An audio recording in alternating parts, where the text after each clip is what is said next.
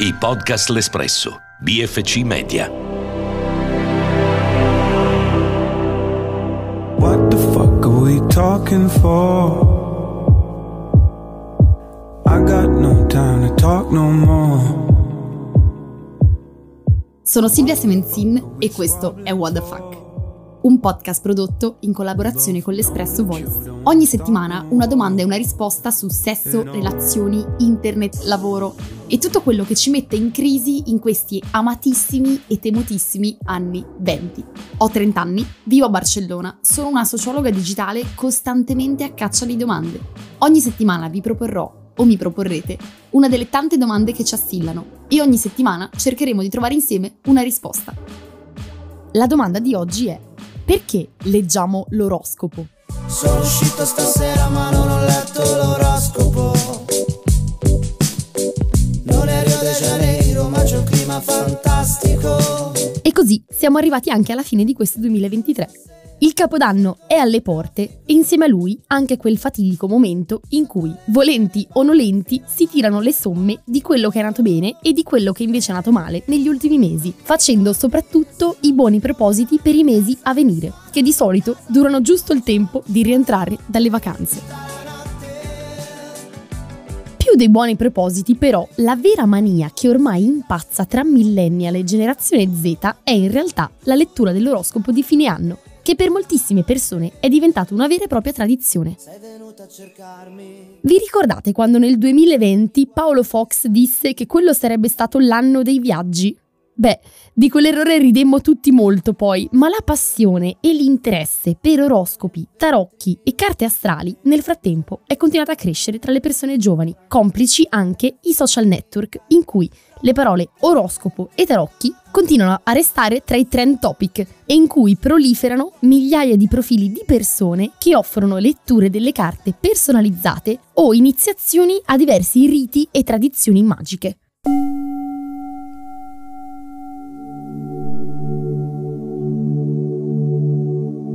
Negli ultimi decenni in sociologia si è molto parlato di una tendenza all'individualizzazione di credenze e pratiche religiose, ovvero di forme di spiritualità declinate sul sé e sempre più distanziate dalle religioni istituzionalizzate. La generazione Z e i millennial sembrano essere effettivamente più aperti e più recettivi a sistemi di credenze alternativi alle religioni o alle norme culturali tradizionali. E in questa ricerca di connessioni e forme di esperienza spirituali non convenzionali, le persone giovani troverebbero nell'astrologia e nei tarocchi una spiritualità che si adatta meglio alle prospettive individualiste tipiche della nostra società, così come alla necessità di risposte in un mondo complesso, materialista, alienante e spesso solitario. Le giovani generazioni danno inoltre grande priorità alla cura del sé e al benessere in generale, per cui oroscopi, astrologia e tarocchi diventano nuovi strumenti per potenziare l'autoriflessione, la crescita personale e l'esplorazione del sé, venendo visti in un certo senso come strumenti che differiscono, però che in qualche modo completano, altri strumenti più classici, come ad esempio i percorsi terapeutici. Nel suo libro La via dei tarocchi, lo scrittore Alejandro Jodorowsky scrive: Invece di usare il tarocco come una sfera di cristallo, come uno strumento per esotici veggenti che descrivono un ipotetico futuro, io lo metto al servizio di una nuova forma di psicoanalisi, la tarologia.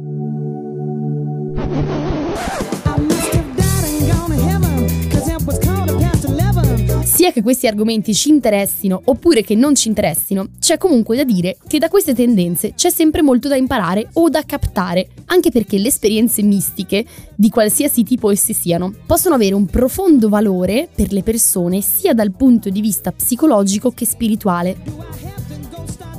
Io vi dico solo che un tempo ero molto, ma molto scettica riguardo alla serietà o alla validità di queste tematiche, però è stata proprio un'esperienza che chiameremo mistica, avuta con i tarocchi, a farmi cambiare radicalmente idea e a farmi sviluppare un'idea di spiritualità tutta mia, devo dire assolutamente in linea con le tendenze da Gen Z. Qualche anno fa non avrei mai pensato di credere a concetti come la causalità, l'esistenza dei segnali o addirittura del destino. Eppure, una volta aperta questa breccia nel mio cuore, non è stato più possibile per me smettere di esplorare la mia spiritualità in tantissimi modi diversi, tra cui la meditazione, lo yoga, l'arte oppure anche la semplice vicinanza con la natura. Oggi voglio parlare di oroscopo, di spiritualità e di tarocchi con Rada, conosciuta anche sui social network come Opale di Fuoco, artista visiva e tarologa.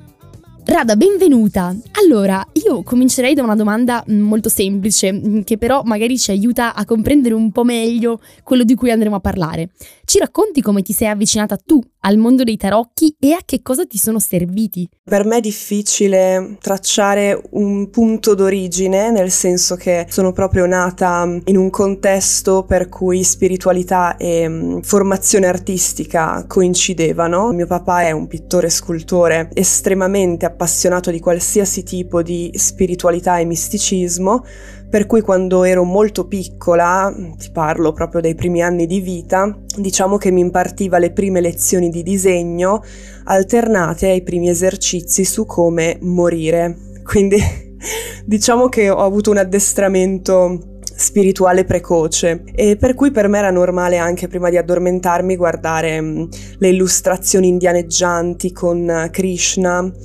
eh, con delle immagini anche molto forti e molto diverse da quelle per esempio che vedevo in chiesa. Questa ricchezza di simboli, queste immagini così affascinanti anche un po' conturbanti perché c'erano sì delle immagini che effettivamente per un bambino sono affascinanti ma anche oscure, hanno sicuramente inciso sul mio rapporto con con la spiritualità, il simbolo e anche appunto l'arte. Diciamo che quando ho iniziato a fare filosofia al liceo ho iniziato anche a capire meglio certi testi e quindi anche la mia passione è diventata meno superficiale, avevo più strumenti per capire. E mentre studiavo era inevitabile per me, mentre approfondivo il disegno, che è stato il mio forse più grande amore della vita, nel senso che mi ritengo prima di tutto una disegnatrice e trovo che il disegno sia molto correlato proprio alla produzione di immagini simboliche e quindi spirituali. Mi sono appassionata tantissimo a dei mazzi in particolare di tarocchi, ho cominciato a farli agli altri. Mi è servito innanzitutto per um, costruire un rapporto diverso con um,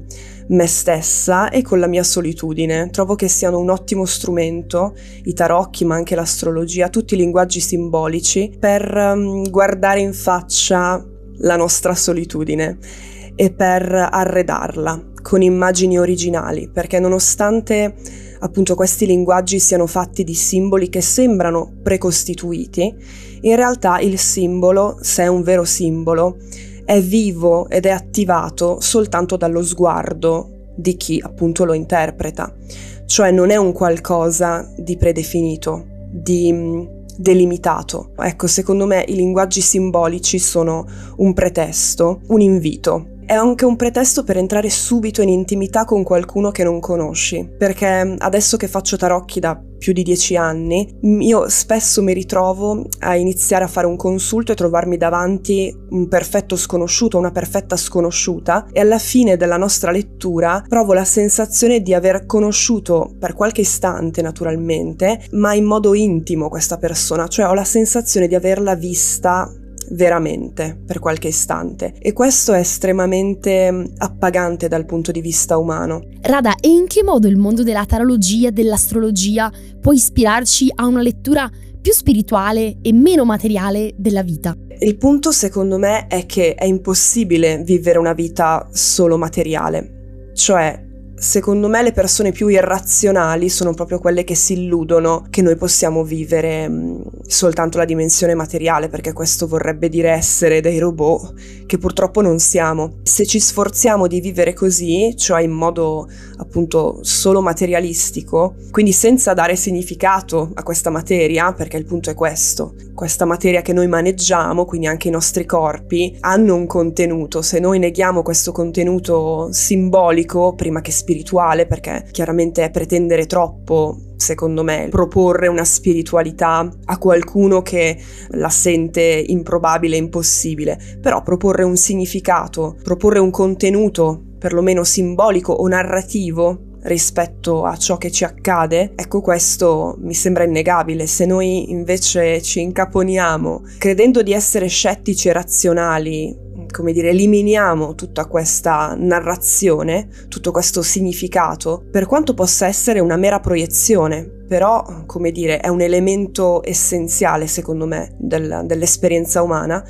è come se andassimo a negare il nostro caos, e questo è molto pericoloso secondo me, cioè se noi togliamo il valore simbolico delle nostre esperienze, la nostra psiche poi si vendica, per cui magari diventiamo persone maniache dell'igiene o comunque magari soffriamo di, cominciamo a soffrire di altre problematiche psicologiche, cioè mh, sento molto la questione appunto del significato, dell'attribuzione di significati legato al benessere psicologico, quindi ancora prima dell'elemento spirituale che rimane molto intimo per me, quindi è assolutamente qualcosa che mm, è difficile da, da riassumere, da proporre, però poi inevitabilmente secondo me si sfocia nella spiritualità quando si ha a che fare con questi linguaggi e anche quando si ha a che fare con l'arte, per me sono sempre correlate, è sempre lo stesso bisogno, secondo me, un bisogno spirituale alla fine. E quindi, perché leggiamo l'oroscopo e facciamo i tarocchi? Beh, perché, come ci dice Rada, abbiamo bisogno di trovare un significato alle cose che viviamo, di avvicinarci a ciò che non è davvero del tutto conoscibile e dare una ragione alla nostra vita. E per farlo utilizziamo i simboli, le discipline artistiche, l'intuizione e anche la natura. Ognuno di noi poi è libero di proporre i significati che più preferisce, però l'importante è vivere questi strumenti come un insegnamento e come una proposta di introspezione più profonda senza pensare che esistano davvero palle di cristallo che ci mostrano il futuro. Ovviamente noi non possiamo esaurire un argomento così ampio in così poco tempo, però è bello anche pensare che oltre alla scienza e alla materia possa esserci di più e lasciarci anche sospirare mentre leggiamo l'oroscopo di fine anno e ripensiamo all'anno andato, guardando a tutte quelle coincidenze che almeno una volta ci hanno fatto pensare sarà stato il destino. Perché siamo due destini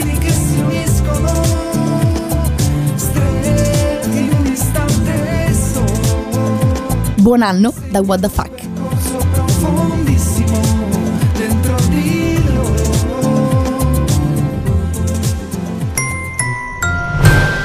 I podcast L'Espresso, BFC Media.